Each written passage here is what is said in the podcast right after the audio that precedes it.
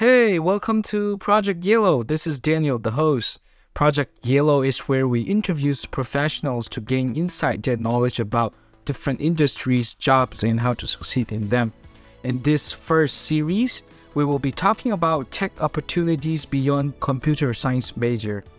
And to kick off this series, I will be talking with my mentor, Max Yoder. Max is a former CEO and co-founder of Lessonly. Lessonly is a powerful learning software company here in Indianapolis and it is now acquired by Seismic. I'm very excited about this episode because you know Max talked about what self-compassion is, why it is important, and how we can practice it early in our life. Let's begin.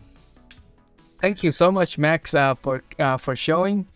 First, let's talk about your career uh, background. So, t- can you tell us about your background in tech and experience building companies? Yeah, well, Daniel, it's always a pleasure to be with you. I wouldn't have missed this, man. Um, so, my name is Max Yoder, as you mentioned, and uh, I've been working in software and tech companies for, I'd say, about, about 12, maybe 13 years. I got my first internship between my junior and senior year of college. Um, and I worked at a design and strategy firm called Studio Science. And uh, basically what they did at Studio Science was if somebody brought a business idea that they wanted to uh, take to the next level, maybe they have a business idea, but uh, they they don't know how to build build the first uh, version of their software. Um, they might come to Studio Science. Maybe they have a business idea, but they need uh, the company to be named and to get a look and feel and to help figure out who that company is going to sell to. Um, Studio Science could help them. So I got this all this experience with all these different people coming into Studio Science. And as an intern, I just got to watch them solve business problems. And what I what I realized while I was doing it is that people who start businesses um, are not doing magic tricks. And and what do I mean by that? It kind of looked like magic to me before I saw it done. You know, in person, it looked like magic to build software. It looked like magic to launch a business. It felt like it took a special um, something that I maybe did not have. But then as I watched more and more people do it, I realized it's not it's not magic. It's more of a process.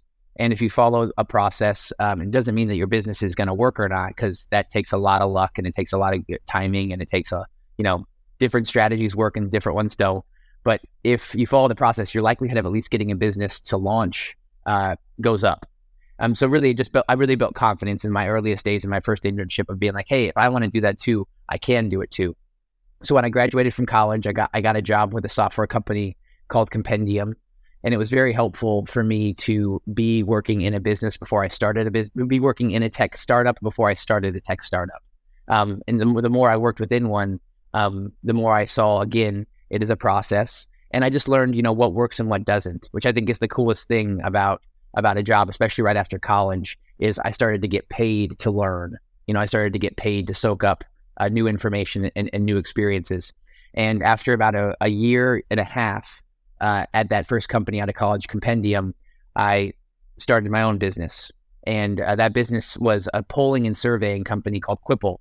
So what it was all about was helping people make um, surveys and, and polls, P O L L S, that would ask people whether they liked something or disliked something. It was very simple. It was built. I was building it in 2011, and you can't imagine how much different the internet was in 2011 than it is here in 2022. Um, and the company Quipple uh, did not do very well, and, and, it didn't do very well because I did not do a lot of um, I didn't do a lot of interviewing of potential customers. I kind of had an idea, and I was like, this idea, I think I know how this idea should be built, and I found teammates and partners to help me build it, and I built it how I thought it should be built. And it turned out I was making a lot of guesses about how it should work because I wasn't talking to the people who ultimately I wanted to buy Quipple and use it, at, you know, as, as, users, as, as as as consumers of the product. So I made a lot of guesses, and I built those guesses in into software. And by the time we launched the software, it was like nine months after you know we had started, and it turned out Quipple uh, was not what people wanted. So I was, you know, I was a bummer for me. Like Daniel, I launched the software, and the first day I launched it, people were asking me questions about Quipple that I didn't have good answers for. They're like, why doesn't it do this? And why doesn't it do this? And why doesn't it do this? And I just didn't have good answers for them because I had not been very thoughtful in going out and talking to those people before I built anything. So my number one or maybe number two or three piece of advice to somebody who wants to build a company is you know, talk to your customers first. Get out there and sell it before you build something. Um, and by sell it, I mean, you know, try, try to see who wants it. Try to see how much they'll pay for it trying to see what features it's going to need for them to sign up, um, because those conversations are incredibly uh, valuable and they can you know save somebody else the trouble of building something that, that nobody wants. It's not fun to build something that nobody wants. You know, it's fun to build something that that, that works.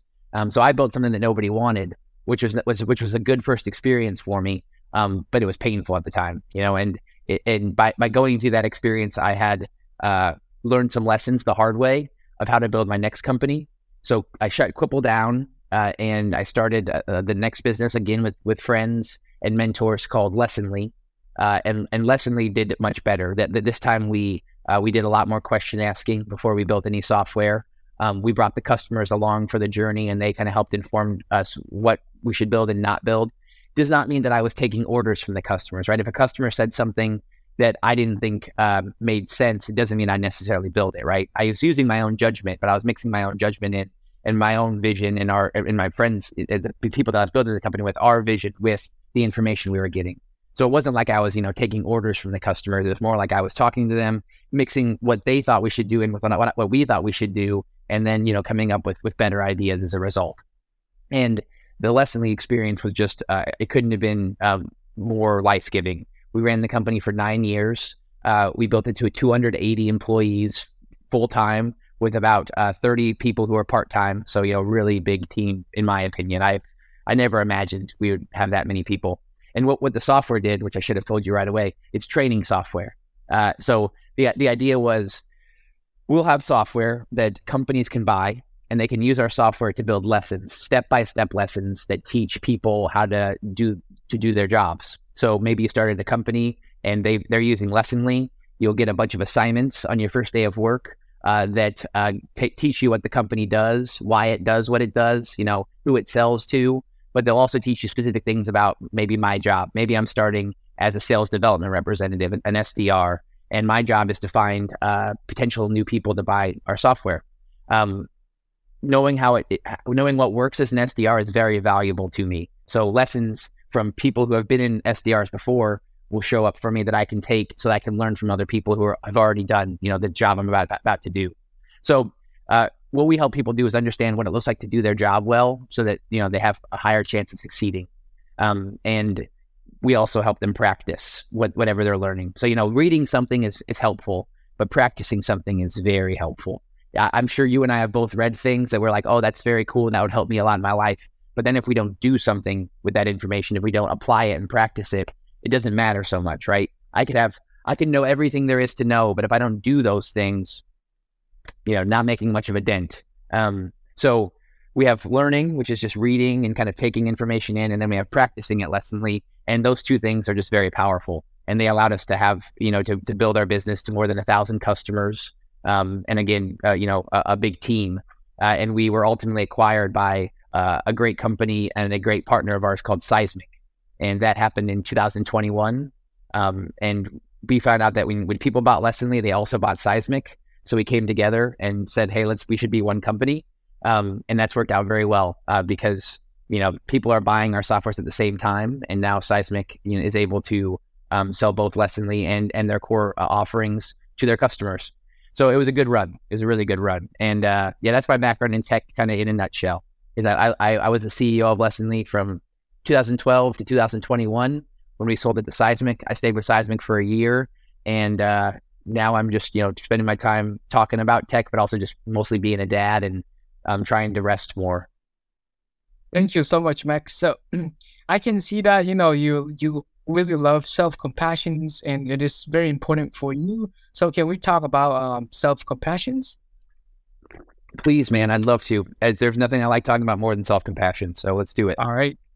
First question is uh, Can you explain what self compassion is and why it is important to you and how it helped you in your per- personal and professional life? Yeah, I think it's important to, when we define self compassion to show what it is versus what like uh, the normal is. Because self compassion, I think, is something that um, it's hard to do naturally. Naturally, I think what we do is we're, we're self critical. And self criticism and self compassion are kind of uh, two different ends of a spectrum. Uh, and the self the self criticism is I think people many people are very familiar with self criticism. It's when I have a voice in my head that is highly critical of me. Uh, so when I make a mistake, it's like, hey, that was so dumb. You shouldn't have done that. um, and uh, that causes me to you know um, be a little more nervous about the next thing that I try because I I'm just I'm I'm criticizing myself a lot. So for most of my life, I was not very self compassionate. I was really self critical, and I thought self criticism was the way that I would um, be most motivated. So what do I mean by that? I was I thought if I had to crit- I thought criticizing myself was helping me. I thought it was the only way for me to not kind of be lazy or be too um yeah to not want to I, I thought it was the way I was going to keep making progress. But then I learned about self compassion because I realized self criticism was hurting me more than it was helping. I was making progress, quote unquote, by being self critical, but I was also doing tremendous damage to my own personal uh, health because when I'm, I mean, have you ever worked or, or been with somebody who's very, very critical of you? Did you feel motivated and inspired when people were very critical of you? Uh, a little for sure, but it hurts. Yeah, it hurts. Exactly. So you might feel motivated and you might feel like inspired to do better. But uh, let me ask you a different question. When somebody is very encouraging of you and and they're caring with you and they say things like, "Hey, Daniel, I'd like this to change," um, and you know, I, I think you can do it, and and I believe in you to go do it. Is that more or less inspiring than than somebody who's highly critical of you? Yeah, totally. I completely agree. And this is, and I think generally people would agree with that, right? But for some reason, even when we know that when we're kind of encouraged and nurtured and supported, we know that we tend to be more inspired and, and think more clearly and we're more creative. We have we naturally have this critical voice in our heads that does not inspire as much creativity, does not inspire as much inspiration and encouragement. So let's define what self compassion is. I think the simplest way to think about it is to um, it's, it's being a friend to yourself. And, and when I say a friend, I mean I mean the loving friend, your most loving and encouraging and supportive friend but that supportive friend also um, will tell you the truth as they see it. So self compassion is not about acting like everything is going perfectly when it isn't. It is actually sometimes about acknowledging, hey, I'm struggling right now. But instead of saying, oh, I shouldn't be struggling because I should be better than that, it's saying, I'm struggling. Um, and this struggle is real. And the pain of that struggle is real. And it's okay to struggle because struggling is human. Um, and what do people who are struggling need? They need encouragement, they need support, they need rest. And then it's about giving myself those things, right? Encouragement, support, and rest. So it's about changing the voice in my head from one that is uh, almost angry with me to one that loves me. And that loving voice in my head is not one that lets me off the hook, right? It doesn't say like you you can do whatever you want and it will be great. It says, um, how do we take better care of ourselves, uh, and how do we love on ourselves more so that we have the creative energy that we need to to do better work. Um, so I would think of being self compassionate as being more friendly to to myself, and I I still have a critical voice in my head, which I think is very very very important to point out. It's not like it's not like I've killed the critical voice in my head. I don't intend to kill it. I intend to love it. So these days, when my critical voice pops up, I have this self compassionate voice that I can communicate with my critical voice. So my critical voice comes up and says that wasn't good enough, and uh, what I know it's trying to say is that it's scared right? Anytime my critical voice pops up, it's because it's scared. So my compassionate voice will come and speak to it and say like, "Hey, tell me, tell me what you're afraid of, um, and you're not alone. And I bet we can do this together." So instead of having one voice that's very scared in my head, I now have this calmer voice that can communicate with it, and I can calm myself down. And I don't think that's weird at all. Like these voices are in our heads, whether we acknowledge them or not. Like they're just different perspectives in our heads. So my critical voice will still pop up, and and if I've gotten less sleep or if I'm not eating well or I'm not exercising well, my critical voice gets louder. But the more I sleep and eat and exercise, my critical voice gets a little calmer, and then I can communicate with my compassionate voice. So it's about kind of cultivating uh, these voices in my head, and um, yeah, I, I, hope that helps. I have a couple re- resources I'd recommend if people want to study self compassion for themselves, but we can get to that later. Thank you. Second question is how can self compassion help you know college students cope with stress and challenges? Yeah, so let, us define self compassion again, but maybe differently to, to see if it's a, be- a fresher perspective. Um, if uh, life is stressful and being a human is stressful, and I think when we're not compassionate to ourselves, we become unaccepting of, the parts of ourselves that we think are below average or average. You know, it's it's always easy to be pumped about the parts of ourselves that are above average when we're like, "Hey, I'm really good at that," you know, and be proud of that. But uh, if somebody's really self critical, then anything part of them that is average or below average, they'll be very harsh to those parts of themselves. A self compassionate person will be accepting of things that they struggle with, that they're below average at. They'll be accepting of things that they're average at, and they'll be accepting of things that they're above average at. And acceptance does not mean that we might not want to improve in these areas. We we probably do want to improve in these areas, but a compassionate person won't uh, be ashamed of where they are because it's where they are. You know, like if I'm struggling with patience, I can be ashamed of it and mad at myself, or I can say I'm struggling with patience. You know, and and and and and I'd like to struggle with patience less, um, but right now I'm struggling with it because that's where I am. And then I can say, what do I want to do differently? And I might say, hey, I may be working too hard, or I'm not getting enough sleep. And I can eat, I can honestly evaluate the, what I'm doing with my life and say, like, what what might I change so that so that my position might change, right? Um, so instead of being mad at where I am, I just I see where I am. And how is that helpful for a college student? Well, they're going to be below average and average and above average, just like me, right? And so if they can look honestly at the places where they're struggling and just honestly say, I'm struggling, instead of acting like they're not or thinking that they shouldn't be struggling, which I think is very common. People are like, I should be better at that. I should be better at this. I should be better at that. And that kind of talk I, I find to be very defeating and deflating because according to who, right? According to who should I, I'm not better at it, right? Like, and it, I, I, and and that's just where I am, and that's okay. So I think just it it, it help if a college student were to embrace self compassion, I think they'll become more accepting of the fact that they're a human. So by definition, they're going to struggle with stuff and they're going to excel at stuff. And every human struggles with stuff, excels at stuff, even if they don't admit it. And I want to be one that admits it because I think that gives other people power to admit it too.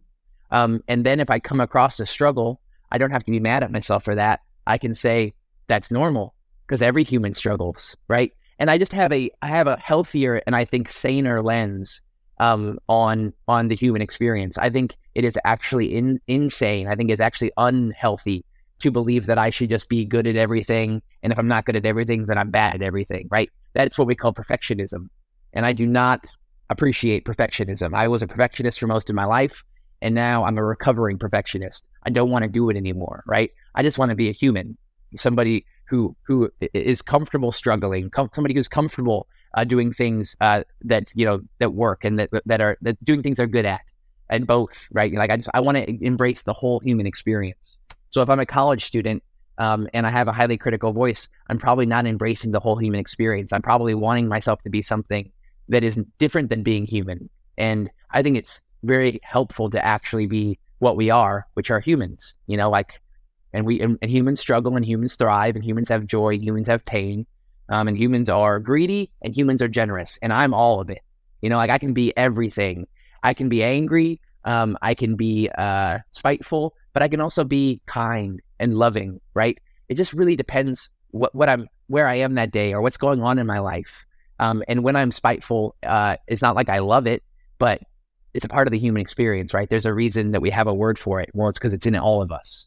So I think just being more accepting of, of who I am uh, is, in- incredibly important. And I think it would help somebody who's going through the college experience because they're human whether they like it or not. You know, so I, I want to embrace that.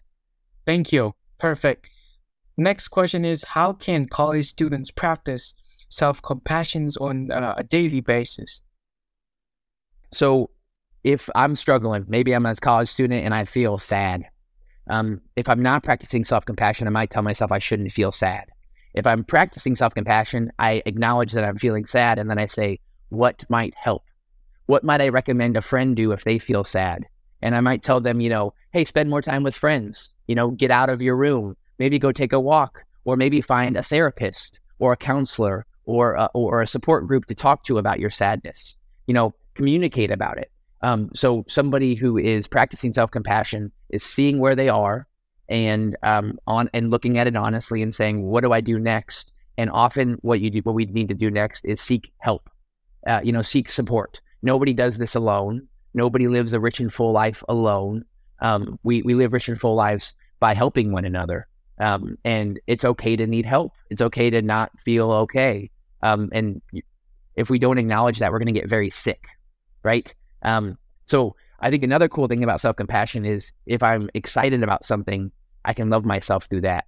You know, I don't have to I don't have to deny that because sometimes excitement is scary, right? Excitement is vulnerable. If I tell you I'm excited about something, I'm being vulnerable because I'm telling you something emotionally uh, pumps me up, right? Uh, and that that exposes a part of my soul, exposes a part of my heart to you, and that might be a little scary for me. But uh, in order to live a rich life, I need to be comfortable both um, learning. I need to get more. I would like to be more comfortable sharing when I'm not when I'm struggling, and also when I'm thriving, and when I'm excited, and also when I'm you know scared. Um, so I think what self compassion does is opens up our ability to say where we are, uh, wherever we are, and that can be very helpful for anybody, college students or not. Um, but I think what it will allow us to do is seek help sooner and talk about things sooner and maybe even write about things sooner. Like if if, if you want to go to therapy uh, and you're listening to this and you want to go to therapy, but maybe you're nervous about talking to somebody, self compassion can encourage us to just write down how we're how we're thinking and feeling. It can it can encourage us to talk about it and maybe um, in our voice recorder that we all have on our phones and just get it out. And when it's out of our heads, it can it can feel less scary. It can immediately feel like you know we're less intimidated by where we are. Um, so I, I, hope those are some some. Thank you. Yeah, that's perfect. Uh, um, we'll talk about tips and resource right now. So can you share you know any tips or resources for college students who want to learn more about self compassion? Yeah, there's a there's an awesome book by a woman named Kristin Neff, uh, and she is a the, the leading researcher on self compassion. It's K R I S T I N space N E F F, um, and she wrote a book called Self Compassion, S E L F dash C O M P A S S I O N, Self Compassion. Great book. Um, and it sat on my sh- I bought it and it sat on my shelf for a while, and I didn't read it right away. I think I was a little intimidated by it. You know, like I was a little nervous uh, that it might actually have answers that I needed, but then maybe I wasn't ready for. Um, and so it took me like two or three years, three, two or three years to pick it up. And when I did pick it up, I was like, oh my gosh, this has been sitting on my shelf for so long. And it is just this guidebook that helps me, that helped me understand much of what I've already shared, which is that, you know, self criticism, while I thought it was helping me, it was hurting me as much as it was helping, if not more. Um, and that I could help myself without so much of the hurt by uh, by practicing self compassion. Kristin Neff is a very very solid writer, but she also goes on a lot of podcasts. So maybe if you don't want to buy the book, you know, look up, look up her podcast interviews with other people and just listen to one um, because she is she is the first person to scientifically study self compassion's effect on on humans um, and and to see you know see how it helps. So I, would say that that is that is a major resource. Another one is nonviolent communication which is a book by Marshall Rosenberg. Um, nonviolent is one word, uh, and there's the third edition. It's called A Language of Life: Nonviolent Communication, A Language of Life, and that book challenged me in a big way about how I treat myself and how I treat other people, but also just made me a, a more consistently loving and supportive and encouraging friend, and you know, friend to myself. So I, I would uh, I would look into both of those uh, absolutely for sure. Thank you. Very good tips. Um, next question is In what ways do you think self compassion is different from self pity or self indulgence? Good question. Thank you for asking that. I think sometimes people hear about self compassion and they think it is like self pity, or they think it is if they if they practice self compassion, they'll become over, you know, too indulgent in their own needs. Like hey, I'm not feeling good today, so I'm just going to lay down and I'm just going to lay down forever, right? And like be overly indulgent, kind of not move. I find that to be kind of, uh, it doesn't happen very much. I think it's something that scares people. Um, but as soon as they begin to practice self compassion, they start to realize that it tends to not lead to those things. And again, Kristin Neff talks about this directly in her book that, you know, people will worry about self pity, they'll worry about self indulgence, but truly practicing self compassion, what it is, not what we think it is, right? Because I think some people hear self compassion and they think it's something different than what it is. Being a friend to oneself, um, a good friend would not allow for overindulgence, right? They wouldn't be like, hey, um, you know, don't do anything and everything will get better. Uh, sometimes they might just say, hey, if you need a couple of days of sleep, take a couple of days of sleep. Um, you know, listen to your body. Uh, but when we do listen to our bodies, what we tend to do is get get more energy. We tend to not feel down and like self pitying or self indulgent. We tend to actually feel healthy. Therefore, we can go out in the world and um, you know, if we want to, we can we can accomplish things. Not that that is the end all be all of a human, and it, it is not. Um, but if that's what you're looking to do in college, which makes a lot of sense to me, um, truly being self compassionate has a very low chance of turning somebody into self indulgence or or self pitying. Um, self pitying, you know, I, I think for me would be saying, "Here's where I am, and that is that is sad and too bad, and the world sucks because this is where I am." Um, it's okay to say, "Hey, the world is tough. The world is tough," and it's and and, and listen, I am a I'm a white man, if if the world's tough for anybody, it's probably not me, right? The the the, the world has been the wind is at my back in so many areas of life that it's unfathomable for me to even imagine it not being at my back in this way.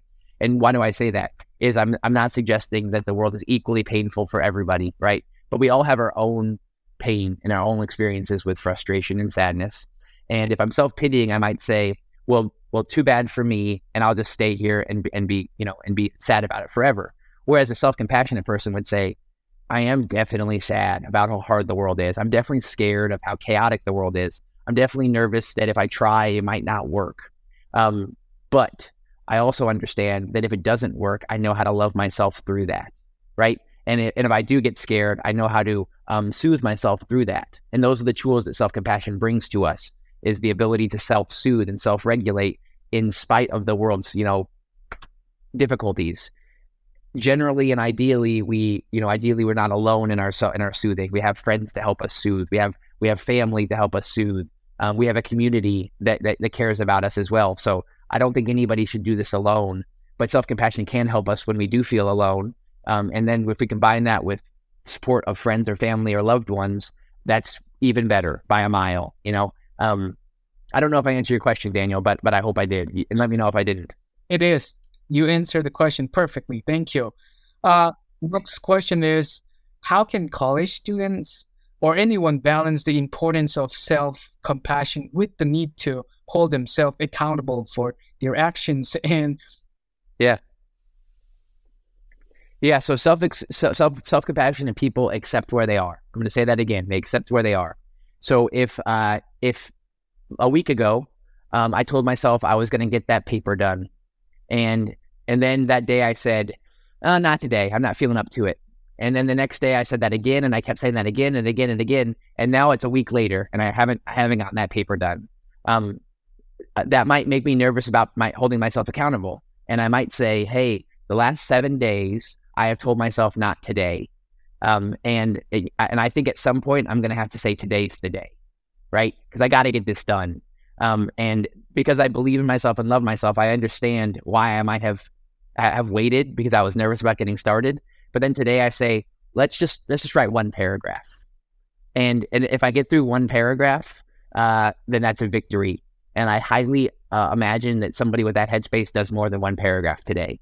But a self compassionate person helps themselves look honestly at their reaction day over day and be like, I keep saying the same thing, and it might be turning into an excuse. That doesn't make me bad or wrong or stupid or lazy. It just is, right? I just might be saying the same thing every day because I don't want to do this. Uh, and so, how do I say something a little differently today um, that that that relieves my anxiety about the fact that I'm not getting this done? And how do I set a goal that I know I can crush, right? Because a lot of times we don't want to get started because um, we've set goals that are really big and they scare us. And big goal setting and vision can help. But if they're stopping us from even getting started, then they're becoming a hindrance, right? So, how do I break up that big goal into smaller goals and just say, it's not about doing this perfectly, it's just about making some progress today. And I'm going to make progress on a paragraph or maybe two paragraphs. And if I make that much progress today, my day is solid. I did it. And that kind of momentum, you know, my my my best friend and and a former business partner at Lessonly, Conner Burt, um, he is all about momentum. And momentum is like wind wind at our backs. When we're when when when when we do something well, it's easier to do the next thing well because we have this confidence, right? Um, so if we make goals uh, that are uh, that are thoughtful and that are like uh, the least we can do, like you know one paragraph today instead of the most we can do, um, that least we can do is attainable. So therefore, we're likely to go, okay, how about one more? How about one more paragraph? Or how about, you know, I'm using the analogy of we're writing a paper. Um, but setting those kind of bite-sized goals is a generous way of, you know, easing ourselves into something. And the more we ease ourselves into it, the more momentum we pick up. And if one day it feels like we've lost momentum, well, Conner's question is always, how do I get a little momentum back? you know, and then it's like, okay, I'm going to write one more paragraph today, or I'm going to ask somebody to edit this because that'll be progress, right? They're, they're going to push it forward and help me. So thinking in momentum is very helpful. And if I don't feel any momentum today, what is what is one small thing I can do to get a little bit of momentum? And then what's another small thing I can do to get a little more, you know? And if I lose all my momentum, what's a small thing I can do to get it back? Mm-hmm. Love it. Love it. Um, so before we go to the last questions, I have one more, which is how can college students encourage and support each other in practicing self compassion? Yeah, I think our job, uh, I believe most of my life, I looked around me and I saw frantic people. I saw people who were not calm. And and and I was like, oh, all these people around me do not seem very calm. Maybe I should go try to calm them down. And uh, uh, and then I, w- I would go up to them and try to calm them down. And it took me many many years to realize that I I was also not calm. So I was this uncalm person trying to calm uh, uh uncalm people down, right? And a frantic person is probably not going to be able to calm another frantic person down. So it became clear to me that my job is to first work on calming myself. And that might be all I need to do to have a positive impact on the um, frantic people around me, right? Because if I work on calming myself, which is very difficult, maybe one of the most difficult things there is to do, and it's not something that you just get to be done with, right? I I didn't just one day be like, okay, now I'm calm and I'll never be uncalm again, right? Like, uh, it's a practice. I have to keep working on it, and my calmness could be here one day and gone the next, and that's okay because I'm a human, right? I fluctuate. Um, but what it helped me realize when I realized I'm not calm and I'm trying to make everybody else calm is first I should work on my own calmness. Uh, so when I would recommend for college students who you know want to encourage other people to be more self compassionate, it's first practice self compassion with yourself, right? Not because you want to convince anybody else to do it, because you believe first and foremost that helping yourself ultimately does help people around you. Because a calmer you makes a calmer world, right? If I calm myself, the world is by definition calmer because there's one calmer person in it. And if you do the same, you are calming the world in the only way that we really can. Like I, I, don't, I can't. i have tried to change people in my life. I've never done it. I've never, I've never succeeded at trying to change somebody. The way that I've changed somebody, if I ever have, is by influence. Right? It's by them seeing something that I'm doing and going, I like that, and they then decide they want to make a change that looks more like something that I'm doing. I'm not telling them to. Right? I'm not forcing it on them we don't want things forced on us as people. Uh, there's, there's just, we just don't. When we feel something forced on us, even if it's something that we ultimately could benefit from, we're like, no, stop. So, you know, my recommendation uh, for anybody is instead of trying to fix, you know, somebody else, let's take a good hard look at where we struggle, at where what makes, at where our sadness is, at where our anger is, at where our loneliness is, and see if we can soothe those parts of ourselves. Not alone, right? Not without help, not without counseling and support, and and, and community and friends. Um, and by doing that, we are doing the work that the world needs. Because imagine everybody taking that approach. And everybody just starts to get calmer, and nobody's trying to fix anybody else. We're just all doing the work, right? I don't believe that everybody has the same um, the same fortune in being able to have to practice this stuff. If I have no food to eat, it's very difficult uh, to um, to have the presence of mind and the, the space uh, to be able to do these things. So I'm not suggesting, I think we should not judge anybody if they struggle to do this because we don't understand their circumstances. And I'm sure their circumstances are very difficult. We should just focus on what are my circumstances? Where do I need help? Uh, if I struggle to uh, to calm myself, it's not because I'm bad at this. It's because it's a practice, and it might take more time than I than I imagine it will. And so, so Daniel, what I will, last thing I'll say is, uh, I mean, I'll say more because I want I want to keep talking to you. But last thing I'll say on that is that um, being pract- practicing things requires us uh, often leads us to think that we should be good at something in a certain period of time, right? A lot of us will tell ourselves, um, uh, "I should be good at this by by this date," and if I'm not good at this by this date, then I must be bad at it. And I think we need to be very uh, aware that, that we do that naturally, and then and resist that urge to think that we know how long things take so let me give you an example. Um, the guy who started Amazon, Jeff Bezos, uh, he, I don't know if it's Bezos or Bezos, I really don't care, but he one time talked about a friend who was, uh, uh, was trying to do a, a, a perfect handstand. So this friend wanted to be able to do a handstand and stand on their hands without any assistance. And that friend thought it was going to take them about, I think, six weeks is what he wrote, something like that. Like six weeks of practicing every day, and then they'd be able to do a handstand. By the end of the six weeks, they were not even close to doing a handstand, and they thought, well, maybe I'm just bad at doing handstands. And then they uh, found out that somebody was out there in the world who could actually coach them on how to do a perfect handstand. And when they found that coach and they talked to that person, that person was like, six weeks is not nearly enough time to learn how to do a perfect handstand. You, it might take you six months. And so, what does that story tell me? Well, it tells me that I do that all the time. It might not be with handstands, right? But it's other things that I think they, they should only take this long and they might actually take that long, right? They might take decades. Um, and I think they should take a year. They might take a week. They might, I might think they should take a week and they actually should take three years because, or maybe there isn't a period of time that it takes. It's just about practicing it. You know, it's not about having this mark of being like, now I'm good enough.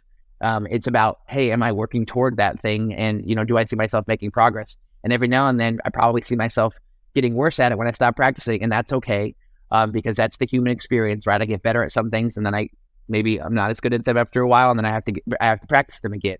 Um, so what I'm getting at is like we need to be gentle with ourselves when it comes to the expectations we have for when things should work. Mm. Thank you. That is per- perfect. Uh, so any last thought, any closing thoughts, or you know, any question that I should have asked that I did not?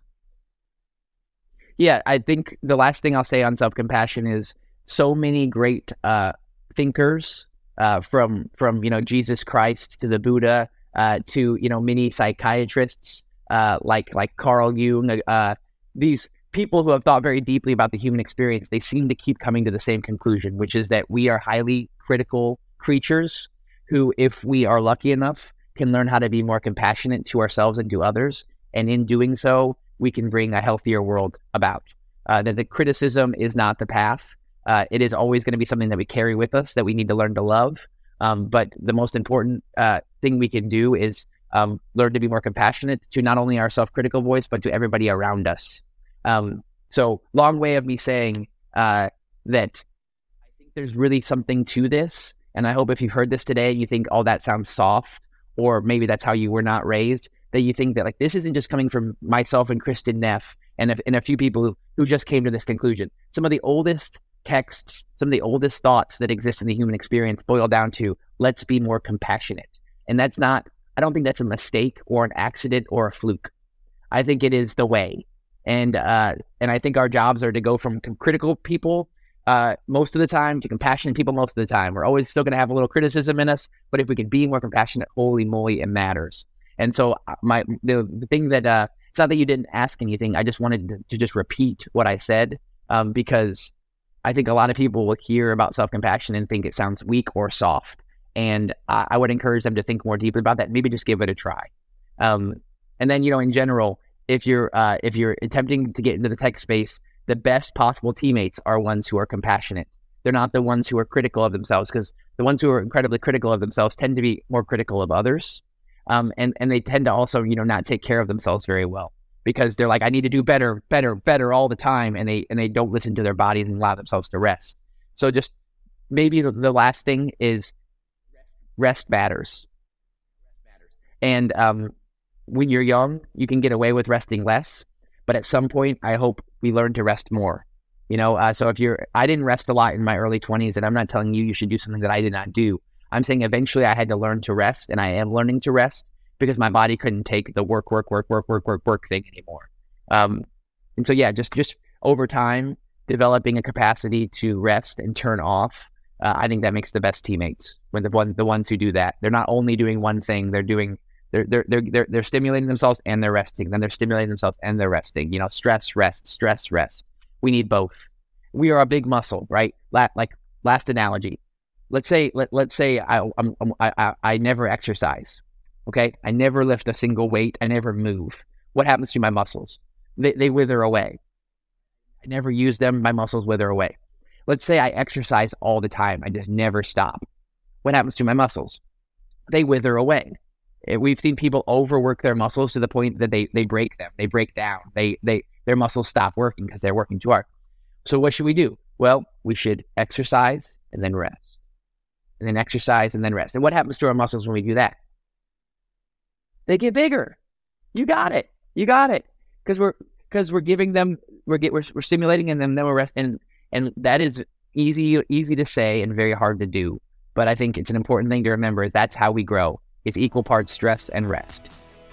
Thank you, Max Yoder, uh, and thank you everyone for listening to uh, this episode. I am Daniel Tang, the producer and the host. Amos Byung is the scriptwriter, and Elijah Mentrin is the video editor. I'll see you guys again on next Wednesday. You're listening to Project Yellow podcast.